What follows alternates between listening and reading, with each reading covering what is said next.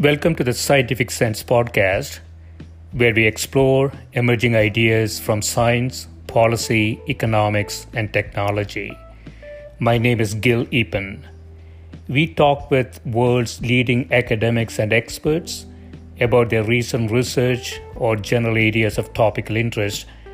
Scientific Sense is an unstructured conversation with no agenda or preparation. We cover a wide variety of domains where new discoveries are made and new technologies are developed on a daily basis. We are most interested in how new ideas affect society and help educate the world how to pursue a rewarding and enjoyable life rooted in science, logic, and information. We seek knowledge without boundaries or constraints and provide unedited content of conversations with researchers and leaders who love what they do. A companion blog to this podcast can be found at scientificsense.com, and this podcast is available on over a dozen platforms and directly at scientificsense.net. If you have suggestions for topics, guests, and other ideas, please send them to info at scientificsense.com and I can be reached at gil at eapen.info.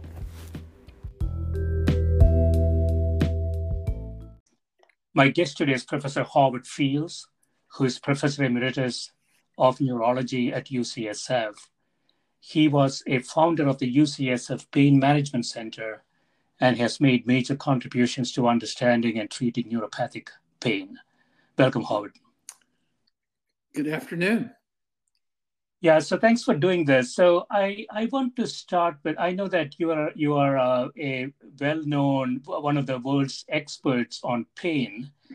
Um, I want to start one of your older papers from 2006 entitled "A Motivation Decision Model of Pain: The Role of Opioids." Um, you say pain is a sensation like touch, vision, and olfaction, and it is defined by its subjective properties. Um, although activation of primary afferent uh, nociceptors initiates a variety of responses, it is a relation of the noxious stimulus to the psychophysical properties of the subjective experience that has attracted the attention of most researchers. Um, Howard, I used to think that pain is pretty simple. Uh, some uh, electrical impulses travel up the nerves into the brain, and that you feel uh, you feel pain. There is something more to it. Oh, there's a lot more to it. Uh, it I, it is relatively simple compared to, for example, uh, vision or olfaction. Uh, it, we know the detectors in the periphery. We call them nociceptors, uh, which means that they detect actual or impending tissue damage. We know how the message, the information is transmitted, it's just like every other uh, cell in the nervous system through action potentials that are conducted from the tissue that's been threatened or damaged to the central nervous system. We know the pathways, we know the neurotransmitters, we know the cortical areas that are activated by that stimulus. We've even got information now from functional imaging, functional magnetic resonance imaging in awake human beings, where we can correlate cerebral blood flow with reports of pain. And this has given us an understanding of where uh, in the cortex you need neural activity to produce the sensation of pain. So, this has been a tremendous set of experiments over the last 30 years or so to get all this information. But there is still at the end a very mysterious process that we don't understand at all. In fact, I would say it's one of the sort of major difficult problems in neuroscience, sensory neuroscience in general, which is how do you convert the electrochemical pulses in the neurons that they use to communicate with other neurons? How does that activity translate into a subjective experience. That's completely mysterious. Hmm. and and that subjective experience is is different for different people that makes it more complicated right well i don't know if i agree with that uh, oh. it's it's hard to know what somebody else's subjective experience is so it'd be yeah. difficult to compare it in different people that said what i do agree with is if you apply a given painful stimulus to different people, they will report different levels of pain and perhaps different qualities of, of pain. So it's true that there's a highly variable relationship between the tissue damaging stimulus and what different people report. That's for sure true. Maybe that's what you were driving at. Yeah, that's what I was driving at. So I remember this was a long time ago when I was at Pfizer. Um, company was developing some pain medications, and, and obviously, one of the difficulties in clinical trials in pain is to get a consistent responses, a consistent set of responses uh, from uh, from the patients. That's correct. And uh, there's always been the measurement problem has always been a difficult one, right? Well, you can you can constrain uh, the situation uh, in individuals, and they can be trained to give very reliable reports. And if you're using a thermal stimulus, so you can accurately control the temperature, there's a fairly reproducible relationship between the intensity of the stimulus and the numerical rating scale. So that they, you would use something like a, a zero to 10 scale, where zero is no pain, 10 is the worst pain you've ever seen. You're around yeah. 40, uh, 43, 44 degrees, most people say, yes, that's moderately painful. I'd give that a five. As you go up, they will rate it higher and higher. However, you know, in the real world, it's very variable. You can never predict, you know, what somebody's going to tell you, say, after they've, you know, like sprained their ankle or even broken a bone. Uh, uh, that in the clinical situation, it is incredibly variable. Yeah. Uh, so I want to go back to the mechanism. Uh, and so uh, you hit your leg against something, uh, some sort of tissue damage happens on site. And uh, from that site, uh, some information is sent to the brain, right? That That is the mechanism by which the brain knows something bad has Correct. happened. And at that point, uh, the brain is converting that information into some. Um, what exactly happens in the brain? Great. Yeah, that's a good question. Uh, well, you know, we know we know the physics uh, and chemistry of it. We know how nerve cells work. We even know how they talk to each other, right? So every nerve cell pretty much is the same in the sense that it has what we call an action potential. An action potential is a rapid, in other words, anywhere from, you know, a, a half a millisecond to two or three milliseconds. You have an inward rush of sodium and you have uh, then an outward rush of potassium. Uh, yeah. So you have a depolarization and a repolarization. We call that uh, the action potential, and that's the same in all neurons. And so, hmm. at then that action potential is conducted down the axon uh, to what we call the axon terminals, and it depolarizes the terminals, and those terminals release a chemical signal, which goes across a gap called the synapse, and then acts on the next cell. It could be either an excitatory or an inhibitory effect. So, what you have with a painful stimulus is you evoke a pattern of excitations and inhibitions in a set of interconnected neurons. And when that set of interconnected neurons fires in a certain way, you get the perception of pain. That's how it happens. Now, as I said before, how that gets converted from the objective chemical changes that we can measure to the subjective experience of pain, that's a complete mystery. So I can't tell you, I can tell you what you need to make it happen, but I can't tell you how it happens. right. Yeah. So uh, intuitively, you know, th- this should have had survival benefits. Um, has to. This is, yes. It's sort of helping uh, Homo sapiens survive, so to speak. Right. The pain, the pain process. Do we know um, of any biological systems, any animals who don't feel pain? Yes. Well, it, it this is a really great question, Gil. Can I call you Gil? yes. Okay. Uh, so it turns out that um, there are animals that don't have nerves. Uh, uh, sponges, that whole phylum, uh, they are animals, uh, but they don't have nerves. And if you don't have nerves, then you can't feel pain, right? Uh, right. The most primitive uh, animals that have a nervous system are in the phylum uh, Cnidarian, and uh, those uh, like sea anemones are cnidarians. Uh, they have they don't have a brain, but they have a nerve net, and they can do hmm. two things. Uh, they can rapidly respond to threats by escaping, or they can rapidly respond to a food source by moving toward it. So those are the two hmm. things that it can do. And, and that illustrates a general principle. You can ask yourself, well, what is the nervous system for? How does it help animals to have a nervous system?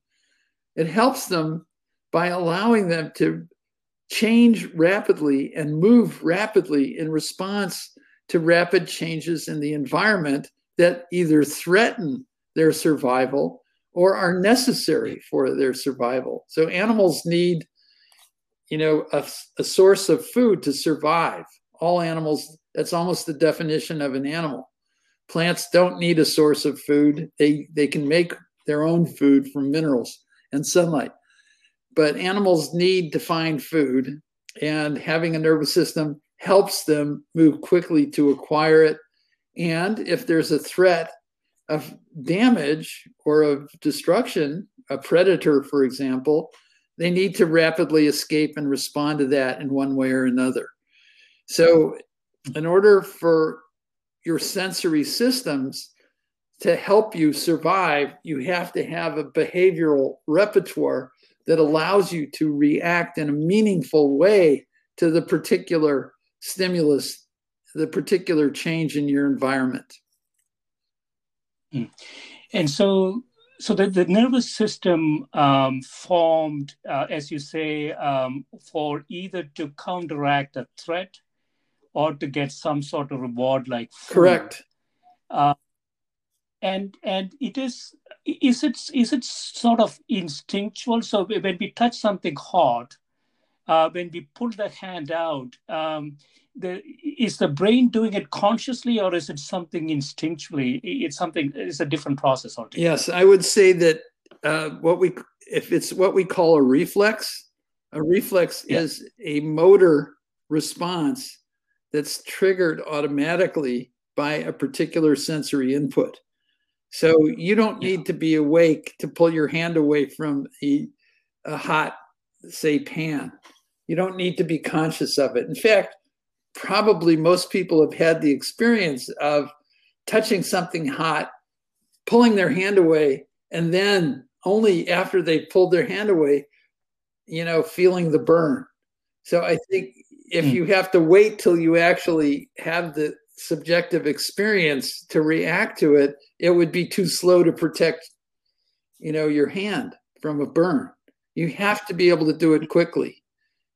The, the information doesn't so need to, even need to get to your brain; it just needs to get to your spinal cord. Yeah, so that's what I was going to. So somebody in a coma would do that too. Yes, it, yes. Uh, most people in a coma will respond to pain. Uh, in a, you can be at least slightly anesthetized and still have a pain response. When an anesthesiologist is trying to gauge your depth of anesthesia, what they do is they, you know, raise the concentration of the anesthetic to the point where you just stop responding to pain. Mm. Um, so, so, so you you talked about the circuit that gets information to the brain. There is, um, I think, there is something else that sort of inhibits that. So that's that's a very important point. Uh, that it, it's in the the paper that we're talking about, the motivation decision model. Yeah. So it turns out that the uh, stimulus, uh, let's say a noxious stimulus, that would generally provoke the sensation of pain, it's you have to remember that it isn't just a neutral stimulus like, say, look, seeing an apple or, or smelling, you know, an apple pie. This is a stimulus that carries with it the prediction that if you don't respond to it, you're going to damage, you're going to suffer some damage. There's going to be a cost to you. So, the thing that is important to remember about painful stimuli in particular is they're not just about what's happening, they're a prediction about what's going to happen, right? What's happening is, you know, you're near a red hot, you know, iron. The prediction is that if you touch it, uh, you're going to get a burn, you're going to get tissue damage, and that's not going to be good, right? So, uh, knowing that, uh, you want to get you want to escape as quickly as possible, and you activate your motor system. In addition, uh, because it's predictive, there's a what we call a top-down modulatory uh, pathway. We call it the pain modulating system. And this runs from the cortex through the brainstem back down to the spinal cord, and it controls the volume on the pain intensity scale. The point of that you know, is that, you know, generally there's going to be a time course for the pain intensity. And this is a really important point. So I'm going to go over it slowly. If the pain, yeah. If let's use a temperature because it's the simplest to understand. If you put your hand on something and the temperature is rising, the prediction is going to be if you leave your hand there over the next second or two, it's going to get worse. So you want to pull your hand away. But let's say that it's mildly painful, but instead of the temperature rising, it's falling, right? At that point, you think, oh, well, I don't need to worry. The temperature is going down. So it, I don't need to respond to it. Now we have evidence that this top down system can control sensation bidirectionally.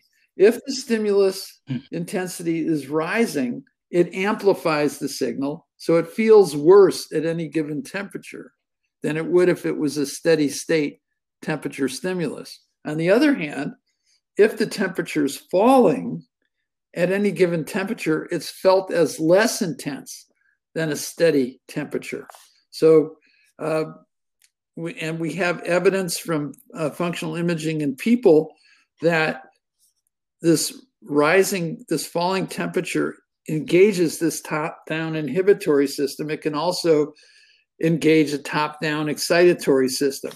The top down system is bidirectional. One group of cells amplifies the pain. We call those on cells.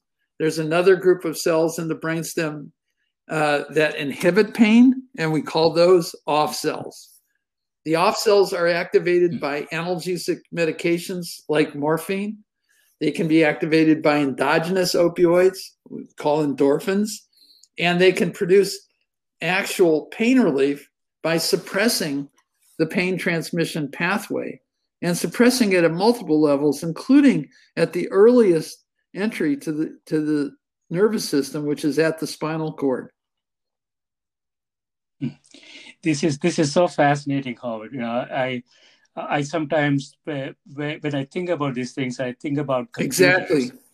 And, uh, you know, it seems like a packet of information is sent uh, because it's it's pretty uh, yeah, pretty important that information arrives and uh, and then you have to follow up with that package of information in this case sort of a slope uh, if it's temperature, sort of the, the, the slope of how the temperature yes. is changing, uh, so that you can do some processing and uh, and give some sort of a threat uh, threat level gauge, so to speak, right? So that uh, the body can exactly. react appropriately. Yes, and I would say that there there are some formal similarities between the operation of the nervous system and the operation of a computer.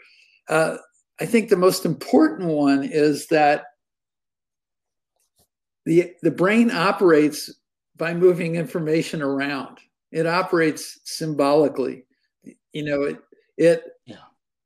a particular set of connections, a particular set of timings for impulses, a particular amount of chemical released at the terminals is what creates the sensation. That's how it works, right? But if the connections are not correct, it's all nonsense. The brain doesn't work. You have to have the right connections and you have to have the right temporal pattern of ons, you know, and offs, right? And uh, yeah. the brain's a little bit different from most uh, modern computers in that it has series connections between information that's represented digitally and re- information that's represented in an analog fashion. So the digital representation yeah. are the action potentials. The key thing there is the interval between successive action potentials. That's where the information is carried. But at the synapse, it's it's analog in that you can have a lot of small inputs. They're all added if they're excitatory or inhibited if they're inhibitory at the surface of the second order cell. So it's sort of it I would say your brain is an analog digital computer hybrid. Hmm. And so, uh, so this gives us a as, as a way to control pain. So this inhibiting channel, if you can if you can influence and affect that, you can reduce pain exactly. Well, I don't I don't know if I'd use the word artificial. It's a it's a natural biological system yeah, I mean, you know, so, sort of some external agents um, going in in those uh, in well, those the external the external agent is the information that the nervous system uses to process, right? Yeah.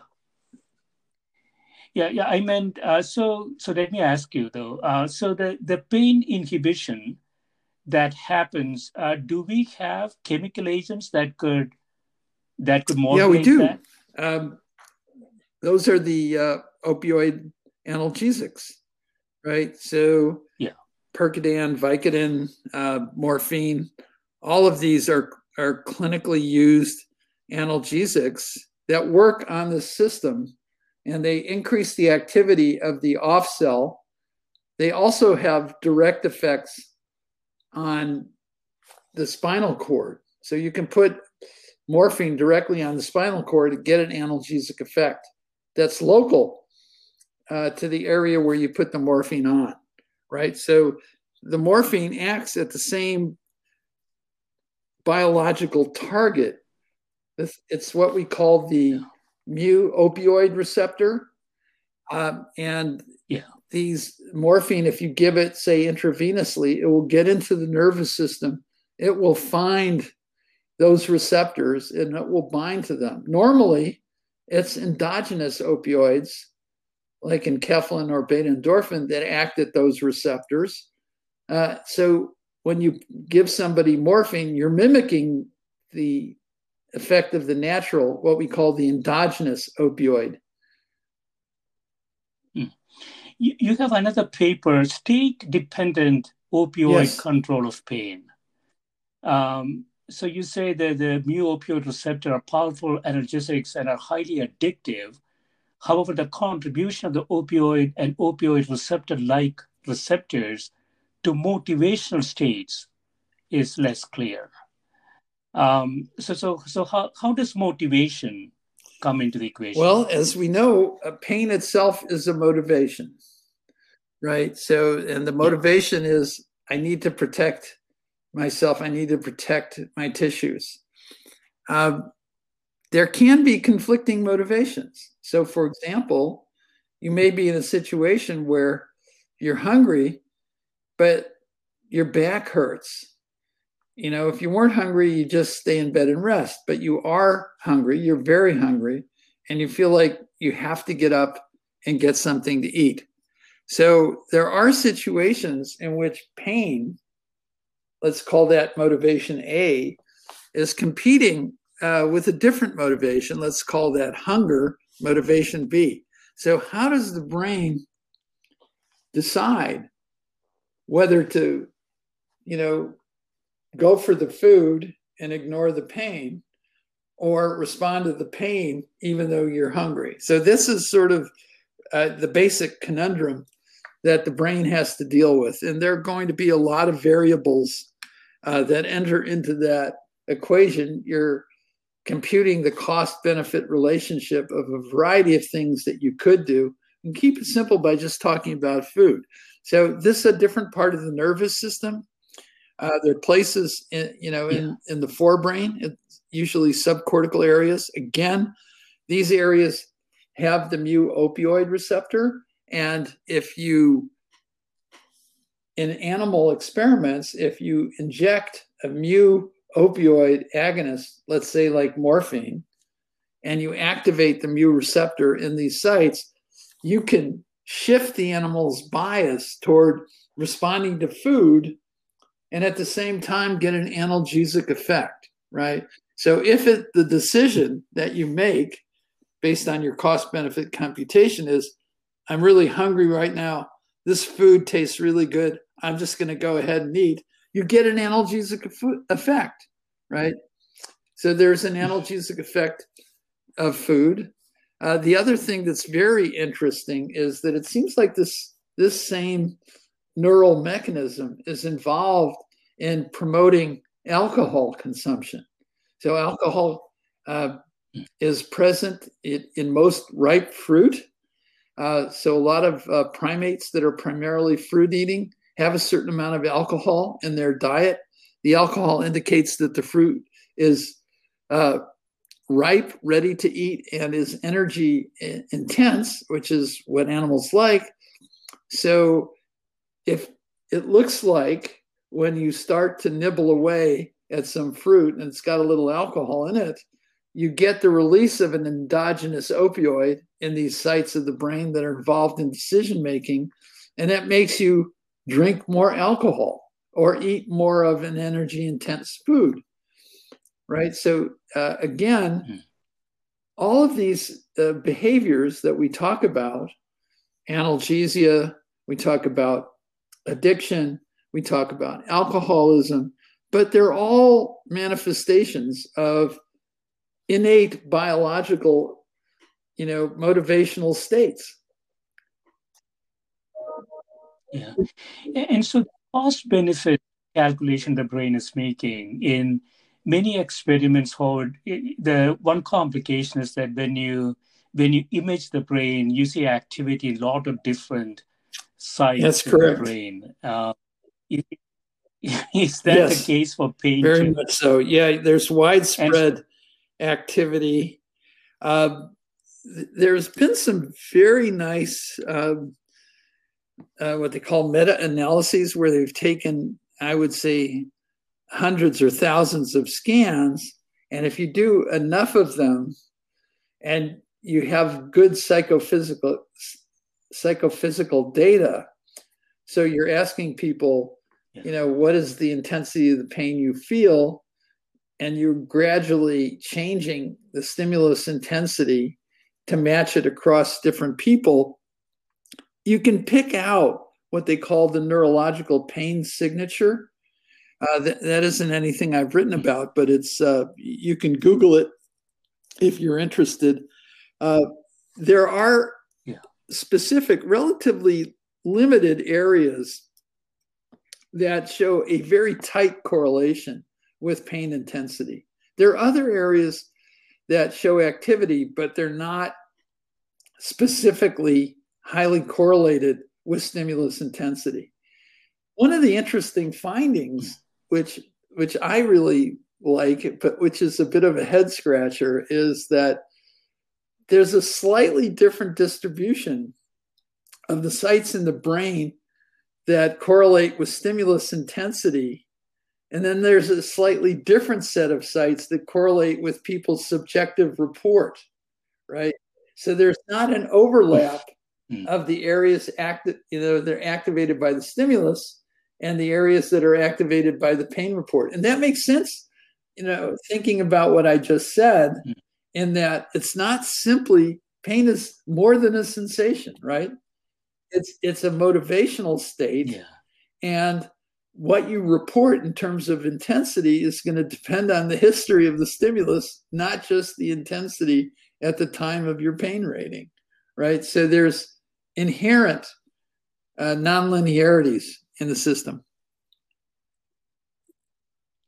Yeah, yeah. No, I was also thinking about this decision-making yes. process you you talk about. So, if you know, uh, if different parts of the brain is involved, I, I, you know, I wonder is some sort of a voting mechanism in place? You know, somebody somebody has to make a decision uh, you know, if three, four places in the brain, you have data, you do, do some analysis, and as you say, the intensity uh, uh, report, uh, so, some of it is objective intensity is measured somewhere, the subjective valuation is done elsewhere. There has to be some sort of a voting mechanism ultimately to say pull the hand off sure. right now. And that right? is that's uh, what I would say that's inherent uh, in the wiring. And, and in addition, you need to have a place in the brain where you have what I would call a kind of currency, you know, where you can, you know, use the same currency to weigh the cost of tissue damage against the value of eating a certain amount of food, right? Well, the nice thing about the nervous system is everything is translated into neural activity, right? So you don't really have a big engineering problem. You don't have to deal with, you know, changing uh, the modality. Everything is in neural activity. So that solves the biggest problem right there, right? So then you could ask the question Are there places in the brain where you see neurons that respond in one direction to costs and in another direction to benefits? And there's a couple of places in the brain uh, that do that. So you'll have a convergence of the inputs that are, say, computing the value of, of a reward. You'll have another set of neurons that are computing the cost of a painful stimulus in terms of potential tissue damage, and they converge, you know, onto a single neuron that say excited by reward and inhibited by pain. So that would be there's some evidence that a set of neurons in the midbrain, an area called the ventral tegmental area, which has dopamine neurons. You you may have heard of dopamine. Uh, it's considered by yeah. many to be a critical neurotransmitter for encoding uh, reinforcement or reward. And um, there's um, so these same neurons that are excited by reward are inhibited yeah. uh, by uh, painful inputs. Right, right. But but the cost benefit, um, you know, sort of decision is still pretty complex, right? So going back to the the heat uh, uh example, uh, there is sort of a, a short term cost and then if, if you're contrasting that with the requirement of food, there is long-term cost. And, and both of these are sort of dependent on the state um, of the individual, right? If the individual is, for instance, you know, close to death without food, that's a different different decision. So I just wondered, even though uh, there is a common currency there in terms of neural activity, it is still a very, very complex trade off decision the brain has to make. Yeah, I have to think about that. Um, what I would say is that it's it, it's a it, it's an equation with multiple variables, you know, and so by that definition, you could use the word complex, but you know there there are things that are really complicated, so, for example, you know, let's talk about dreaming or imagining or writing poetry or composing music. Uh, those are things, you know, to a certain extent we do not understand at all. And they certainly don't make a whole lot of sense in terms of either a cost or a benefit. Right. Whereas food, you know, uh, you could you can do calculations about what uh, number of calories you need to sustain your body weight, and you can you know do calculations on how much damage a stimulus of a given temperature can produce, and that's something that I would think over the course of you know 400 million years of evolution of the nervous system, the brain's gotten pretty good at. Uh, yeah. The other thing is that we know that the hypothalamus, uh, which is in the diencephalon, it's not far from this reward site, and it's highly connected to the reward site, has neurons in it that are sensitive to food deprivation, uh, to osmolarity uh, in terms of calculating thirst, uh, you know, oxygen uh, yeah. concentration in the blood, uh, salt concentration in the blood. So there's a, a set of monitors uh, in your hypothalamus that can detect deviations from homeostasis. Homeostasis would be the ideal environment for the cells of your body. Now, I feel like those things are actually yeah. fairly well understood. Um, and uh, and to a certain extent, they're they're they're kind of straightforward in the sense of you know what's ideal for the cells, and all you have to do is detect perturbations from the ideal state, and then all of a sudden you've got a motivation, yeah.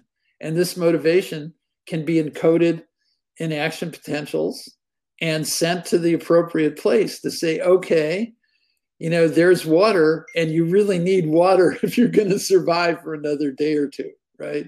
When people's thirst mechanisms go off, hmm. uh, it's it's life threatening. Yeah, yeah, yeah. Again, you know, I, I can see some parallels to uh, artificial, you know, as think about computers and AI, for example. Um, so the brain has set of, it sounds to me at least, uh, Howard, I don't know much about this. Uh, it has a set of experience-based heuristics and and because they are in heuristics form it can just implement it uh, pretty easily pretty quickly um, if, if, if it is true then you can see it's not doing really well if you take the individual to a, a completely foreign environment right it, yes that is know, absolutely the, the true that's correct yeah i agree with that 100% Yeah, so so I think that is, you know, uh, in some sense, uh, that's what we're trying to do in AI too. That you can actually, because heuristics can be done or implemented, you know, pretty costlessly. Um, that is what you want to do. We'll take a quick break, uh, Howard. When we come back, okay. Uh, we'll talk about your recent paper. How Sounds good. Patients influence pain. Thank you.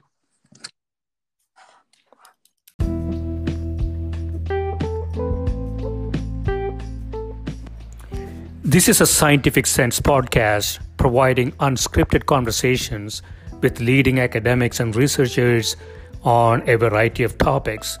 If you'd like to sponsor this podcast, please reach out to info at scientificsense.com. So we're back, uh, Howard. We were talking about pain, how the how the brain recognizes it, uh, acts um, related to the stimulus that it's receiving from other parts of the body that might require some action. And uh, and it's a complex uh, phenomenon. You have done a lot of work in this area, but it gets even more complicated. Uh, you have a paper in 2018 uh, entitled "How Expectations Influence Pain." Uh, you said actions of individuals are guided by the motivation to satisfy drives, and these drives through actions provides a benefit in terms of survival and reproductive success. Uh, but more importantly, the, it is really the ex ante expectation that, that sort of sets the foundation as to how the brain recognizes how much pain there is for something. Mm-hmm. Because how does it work? I mean, the, the brain has some sort of a prediction. Is that what's happening? Yes. So there's we talked we talked before in the earlier segment about how there's an intrinsic predictive nature to any kind of painful stimulus. It's predictive of tissue damage, and the time course, you know, will be predictive of how much damage there's going to be. If it seems like the stimulus intensity is going up, it's more frightening. And we said that it turns on an amplification system. If the stimulus intensity is falling, it's predictive of pain relief. And there's a top down inhibition of pain because there's really less of a drive, less of a motivation to respond. Now, in addition to the intrinsic properties of the painful stimulus itself, over time, uh, we come to associate environmental cues. Let's say, you know, a, a doctor's white coat uh, with a, a, needle and a syringe yeah. uh, causing pain, or we come to associate a bottle of, of pain pills with relief of a headache, let's say a couple of aspirin with relief of a headache. So these cues are neutral, right? But they predict that they'll either be a painful experience or there will be uh, pain relief, right? So these neutral cues come to acquire a predictive quality. And it turns out that that predictive quality through these same top down pain modulatory systems can either relieve pain or enhance pain. So we call the pain relief due to expectation. That's what we call a placebo response. So almost yes. everybody has heard of, well, you take a sugar pill, and because you think it's going to relieve your pain, it actually relieves your pain but it hasn't really relieved your pain. Well, the fact is, yes, it actually has relieved your pain.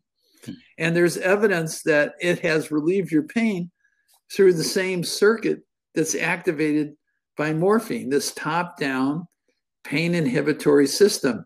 And this was something you know, back in the 70s that John Levine and I looked into the endogenous opioids endorphins were discovered in 1975. And we were working in the lab at that time. And we said, well, let's see if there's something going on here, you know, in people. And it turned out that we could block the placebo analgesic effect with naloxone. Naloxone is a drug that blocks the the mu opioid receptor, which is the hmm. target of morphine, which is the target of endogenous opioids that act to reduce pain when pain relief is predicted. So it looked like, you know, that it was a similar pathway for a drug induced effect and for an expectation induced effect, right? Hmm. So that's, you know, how we came to understand how expectations can actually change what you feel at any given level of tissue damage. And that turns out to be very important. In fact, uh, there was a recent study that I refer to in this 2018 paper out of Canada where they looked at over 2,000 patients with chronic pain who were entering into a multidisciplinary pain treatment program. Yeah. Uh, and then they were followed up for six months and they were looking for, you know, what is it about these patients that predicted whether they were would respond well to whatever the treatment was that was given. And the amazing thing that they found in the study was the best predictor of whether a treatment for chronic pain was effective was whether the patients expected that the treatment would be beneficial when they entered the study, right? So this isn't just, you know, a cute little, you know, psychological phenomenon. This is something that has big, big clinical implications, and it's critical to understand it. And I think we are beginning to have some kind of understanding of this. Yeah, it it, um, it puts the, the the placebo effect in a slightly different context, right? So when when we think about clinical trials, we have this control group, we have the treatment group, and we try to look at the difference between the two. Uh, but if you are saying that the placebo has a systemic effect, it actually creates uh, effects that are very analogous to uh, a drug-induced effect. Um, then, um, then you know how you conduct clinical trials may may need to be rethought, perhaps.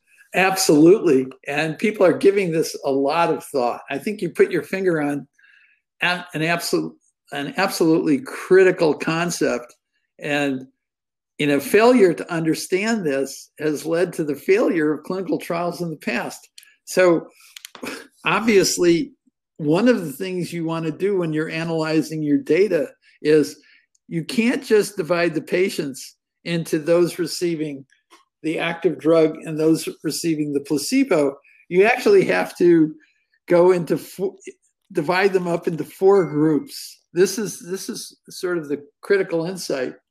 Uh, and of the people who get the placebo, they're going to be divided into those who think they got the placebo and those who think they got the active drug, right? Yeah. And the, and those who got the active drug are going to be divided into a group that thinks they got the placebo and thinks they got the active drug. So yeah. what you have to do is when you're analyzing your data, match the patients for similar expectations and then analyze the data that way, right? Instead of the typical way, which is you throw, you know, all these variable expectations into one group and into another group. Because if you think about it, you know, the people that who got the placebo but think they got the active drug, they're going to have an enhanced effect from the placebo. The people that got the active drug and thought they got the placebo are going to have a less effective, you know, analgesic response, right? So the very nature of clinical trials is going to minimize the actual clinical effect of any drug, right? So you're, you're almost shooting yourself in the foot with a traditional design for pain studies.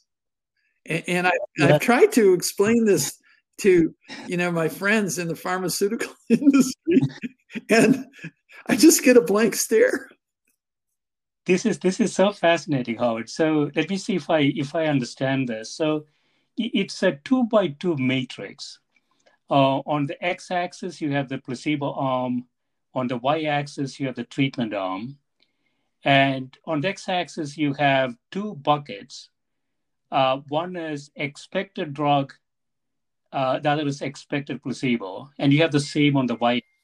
Exactly. So exactly. you have exactly four four cohorts of people, right? Four cohorts. Exactly. That's what I'm saying.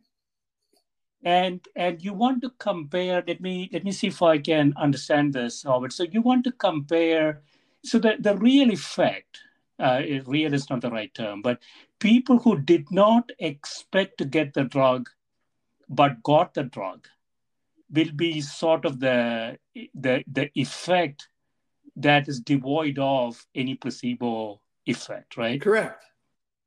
And those, those should, those should be yeah. compared to those who got the placebo and thought that they got the placebo, right?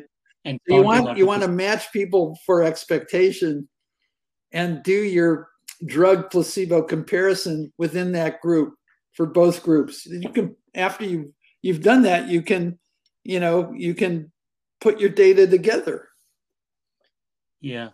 I mean, the, I don't, uh, I don't know much about pharmaceuticals, but this sounds so intuitive to me. Why, why do you think, why, why do you think uh, they don't do it this way? Because they're very traditional, and you know, the FDA says this is the trial that you need to show us, you know, a statistically significant effect of your drug, and if you do that, we approve it, right? And and right. you you know because you've been in the pharmaceutical industry that it's the pharmaceutical industry goes to what do they call clinical research organizations CROs right and and that's what they do right right so we have templates and exactly. we use templates and uh, this type of a trial also, however, might require more patients So it has an impact on the cost side, I would imagine. Well, I would argue no, right? Yeah. Not necessarily. I mean, if if you say that what you're doing is reducing the variability, then yeah. you wouldn't need a big cohort. You could reduce the variability with the same number of patients, right? And you can pull your results from the two groups that is true. Yeah, and and like you said, um, it could also make some uh, trials turn out to be positive. That is marginal today. That is and right. It might actually uh, actually show effect. Right, yeah. and it also it also could be. So here's a, here's another thing to possibly consider is that for those people who are expecting to have a drug effect their central yeah. nervous system is going to be operating differently from those who ex- who think that they're getting the placebo, right? And hmm. If you're saying, well, I've got a drug that's acting on the nervous system, the effect of the drug may depend on the state of the nervous system when the drug enters the brain, right? Yeah. So you could say, you know, uh, in the clinical situation in general, uh, some, a doctor comes in, you know, they've got gray hair, they're wearing a white coat, uh, they have a nice voice, you know, they're friendly, they've taken their time, you know, to give you a thorough examination. They say, hey, look, you know, here's this new drug. I've had a lot of good responses to it. Uh, I think this is really going to help you. Uh, yeah. And then you give the drug. And I'm saying that in the clinical situation, uh, you're going to have a bigger drug effect. And that's that's why you need to, you know, show that expectation has this big effect. And then the other thing that I always tell all my fr- all my friends who are taking care of pain patients is you need to actually ask people what they expect is going to happen, you know, from your treatment, right? because a right. lot of times people will say look doc i've tried everything you know nothing's worked right they're they're coming to this referral center and i and i'll say well do you think i can help you? They'll say well i hope so. No i said do you think i can help you? I said well i don't think so. And then i say well why are you here? He said well because yeah. you know my uncle told me i absolutely had to come to ucsf yeah, yeah that, that is what I, I, I, have a bit of a worry, Howard, that uh, going back to the clinical trial design, there could be some personality and behavior biases in those buckets. There have to be. You know that's true. and so, as I wondered if, if it uh, kind of bleeds into the statistical observations. I haven't really thought about it, but how uh, could it not? It has to, doesn't it? it, it has to i would think yes you know so so you say you know some people are going to think that you know let's call them optimistic they got the drug they're going to have good effect they're going to get over it some people are always going to say going to think that they're going to got the sugar pill nothing is going to happen well right? all, all i'm saying is that you can reduce the variability within a yeah. population by matching people who have similar expectations, right? Yes. Yeah. Now the, the question would be the the way they are wired has any bias. Oh, sure. That's true. That's a really good point. I, I would say yeah. yes to that. and and then you you know go back to something you said earlier uh, in the segment is you know everybody's different everybody is uh, that that i think you know like you mentioned um, you know at some level you could standardize Uh, but if, if it is a wire, the wiring diagram itself has some biases, then then we will always find some type of people in those buckets, populating those buckets, and um, but but but the, the idea is is a is a good one, Howard. I mean, it's not just for pain; it's it's pretty much for any clinical trial, I would think. Well, right? I would say any clinical trial where your outcome is a subjective measure right? Yeah. So for depression, for anxiety, for pain, uh, for itch, you know, a lot of a lot of things there. I mean, when it's if you're using an objective measure, so for example, let's say uh, you're looking at uh, breast cancer and you've got a new chemotherapy, you can do uh, imaging studies and show that your chemical actually reduces the size of the tumor over a period of time. That's that has nothing to do with the patient's subjective experience. But don't we see placebo effects even there? Uh, that has not been possible to show. I, I hmm. looked for that intensively when we were doing this placebo research, and yeah, really, really, you the, the effects of it, of placebos on objective measures, mm. it's quite minimal. There are some papers that show improvements in wound healing with experimental, you know, wounds. Yeah. Uh, but that's about it from, from what I'd seen. Yeah. So, so maybe um, maybe it is something to do with the brain. So, you know, uh, if it is a CNS uh, type issue, there are decisions being made in the brain, there are different circuits involved, and the brain is sort of modulating between the circuits. And so, so, so you would think uh, maybe it is a CNS type issues where this could be. That's if, if, that's where I put my money. Yeah, yeah, yeah. And there's there's evidence from functional imaging that it is specific places in the CNS that are associated with, you know, placebo responding. Number one, you get a, a reduction in the neurological pain signature for any given intensity of pain. So that for sure happens. But then there's another set of circuits that we generally consider to be involved in the decision making process. These are activated, uh, you know, and correlated with placebo responses. Right. Uh, I, I, want to uh, conclude with your uh, paper on opioid. So it, it is entitled Understanding Opioid Reward. Uh, you say opioids are the most potent analgesic in, chem- in clinical use. However, their powerful rewarding properties can lead to addiction. And the scientific challenge is to retain analgesic potency while limiting the development of tolerance, dependence, and addiction. Uh, do we have a way to do that? There are people that are looking into this uh, for a variety of measures. Uh, there do seem to be different uh, chemicals that are more or less safe.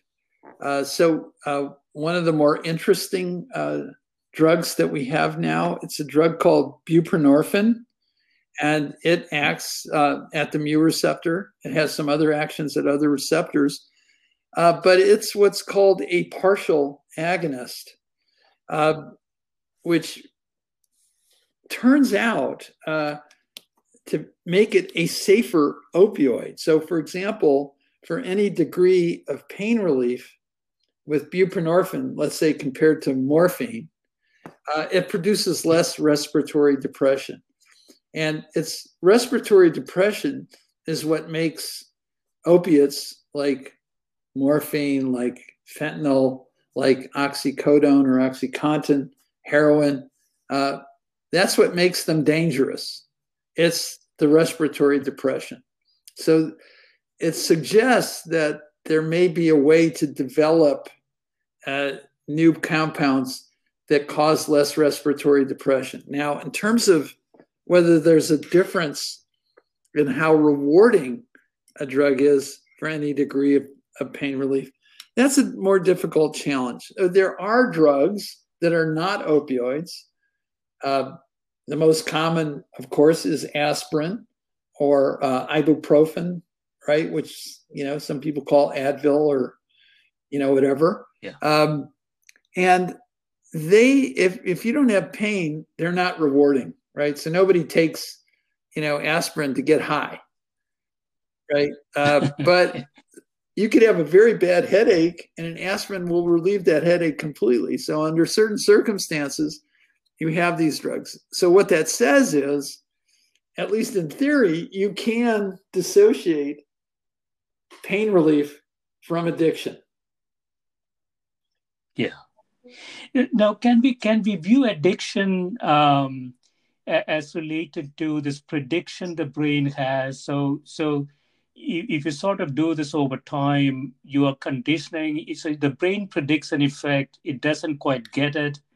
Um, and so it wants more that that is what's going on it's not really satisfying its expectations yeah well there's actually there are two parts to it and this gets into yeah. how do you learn for example to associate things in the environment with either reward or pain right the way you the way that happens is you do something and if you feel good after you've done it then you're going to do it again. If you feel bad after you've done it, you're less likely to do it again. So that would be aversion, right? So we know that if you say inject an opioid, it's going to make you feel good. That's going to make you want to do it again, right? So hmm. over time, with repeated self administration of a drug, you learn, you know, that you know, going to the dealer, buying the drug, getting uh, the hypodermic, injecting yourself. You go through all those motions, you get high, you feel good, so you're more likely to do it again. But there's another part uh, to it that's seen uh, with opiates, and that is if you're taking them regularly and you stop, you feel badly somehow you've changed the homeostatic settings of your brain so that if there's no opioid in your brain, you feel a craving. You feel that you need it, right? And that's called abstinence or withdrawal. And that in itself creates a motivational state that makes you want to have the drug. Very similar to being food deprived, feeling hungry, and that increases your motivation to go out and look for food, buy it, and take it home and eat it, right?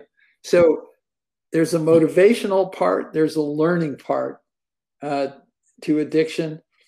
Both seem to, to a certain extent, to involve this reward pathway that somehow, when you're in this abstinent state, your reward pathway is, is suppressed and it makes you feel the hunger, the craving. So it could be that some of the same circuits in your brain uh, that are acted upon by opioids are involved both in the learning and in the craving, both in the motivation and in the reward, you know, that you feel when you get the drug after you've craved it.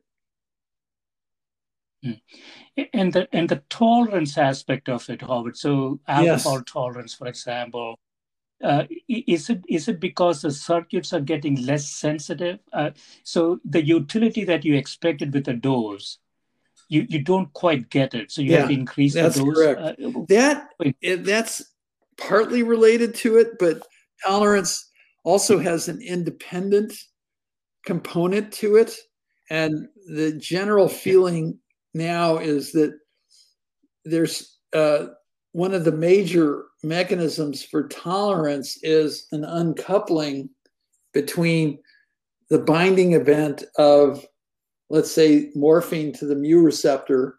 You get a certain amount of binding of the drug to the receptor, but the receptor signals less in the cell, right? So there's a, a uncoupling of the drug from the cellular effect of the drug. Uh, that hmm. is basic. That that's what you would call tolerance, pure and simple. Same drug, less effect. dependence uh, is somewhat different. Dependence is defined as an unpleasant state that occurs after you've had the drug, right? And then you stop. Yeah. Right. That, for example, you know, you would never get a withdrawal state from an individual who'd never been on an opioid. It just doesn't happen. You have to be on it, on it for a certain period of time and at a certain dose. The higher the dose, the longer you've been on it, the more severe the craving and the abstinence effect, which can be literally painful. When you when you stop taking an opioid, it isn't that the effect just goes away. It's that you feel terrible, and part of part of that feeling is actual aches and pains in your body. It's like a bad flu. Yeah, it it is. Uh, it has become a big problem. So, so Howard, in conclusion, you have done so much work in this area of pain.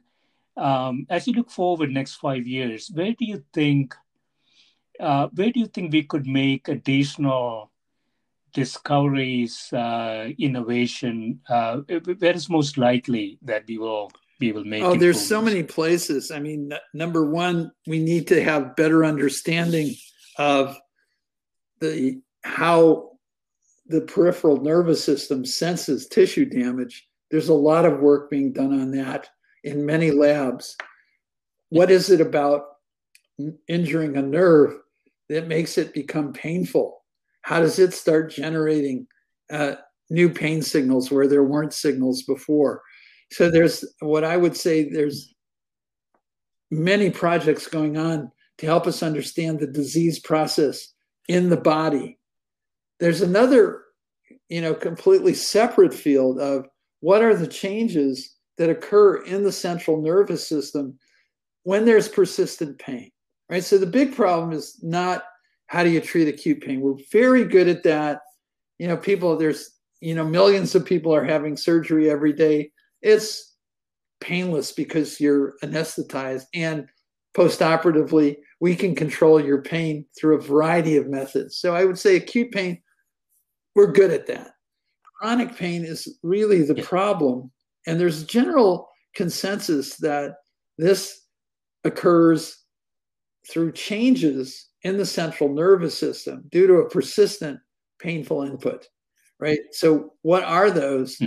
Uh, gen- now, there's no general general agreement, but there are multiple independent lines. People are looking at the spinal cord. They're looking at the, the peripheral nervous system. They're looking in the central nervous system. Um, the thing that's most interesting to me is, you know, what's the circuitry for expectation? And are there ways that we can intervene in the central nervous system to tap into those circuits that either facilitate yeah. or inhibit pain? I expect to see a lot of progress along those lines. And finally, I think we're going to be able to do a much better job uh,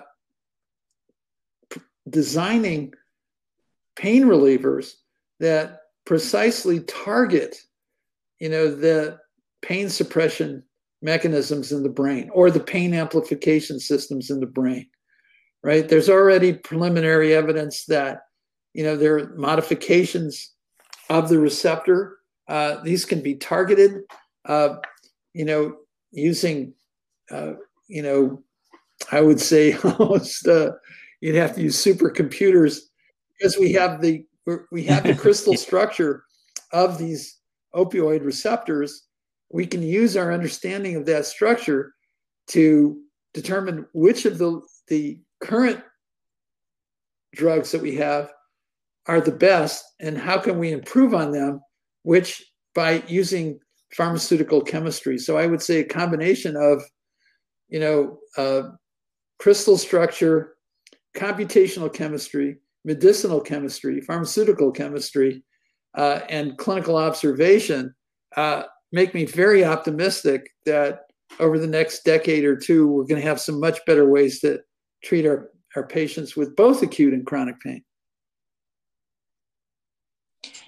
Yeah, uh, uh, just a quick question also, Howard. So, do you think do you think we get closer to sort of simulating what is happening in the brain or the whole CNS uh, system uh, uh, in silicon somehow so that you can, you know, chronic pain without knowing anything about it. It's almost like a stuck yeah, switch, well, yeah. right? You, it, it, seems like that's a, that's a great question. Signals. And my, I, I generally tend to be an optimist, but I would say that yeah. so far uh, we haven't had the, the I would say the theoretical uh, aspect, uh, the computational aspect for for brain function. Uh, we really don't yet understand fully how information is represented in the in the nervous system. We know about cells, we know about synapses, uh, we can record from lots of different cells, but it's a huge computational problem. You'd have to record from thousands of cells at multiple sites in the brain. We're starting to approach that. Then we have to sort of come up with some theoretical concepts about how the information is represented, you know, in the inhibitions and excitations at the different stages uh, of these of the circuit function. Oh, we'll get there, uh, but we're not there yet. And uh, what I would say is we need a, a stronger theoretical uh, approach to information processing in the brain. We've got the chemistry, we've got the anatomy, uh, we've got the tools to manipulate the brain, but we need some better ideas if we're going to understand how it works. Yeah, it, is. Uh, I sometimes uh, say that God has a sense of humor. Yeah, I I can't remember, but some famous scientist said I think it was a physicist that it might have been a physicist who turned into a neuroscientist. He said, you know, if if if if we were smart enough to understand the brain, the brain would be too complicated for us to understand it. That's right. Excellent. Yeah, this has been great. It was Robert. a lot of Thanks fun, so much Gil. for spending time with me. Bye bye. Thank you.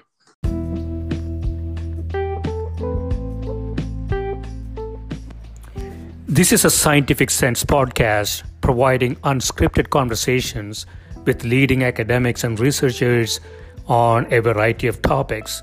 If you'd like to sponsor this podcast, please reach out to info at scientificsense.com.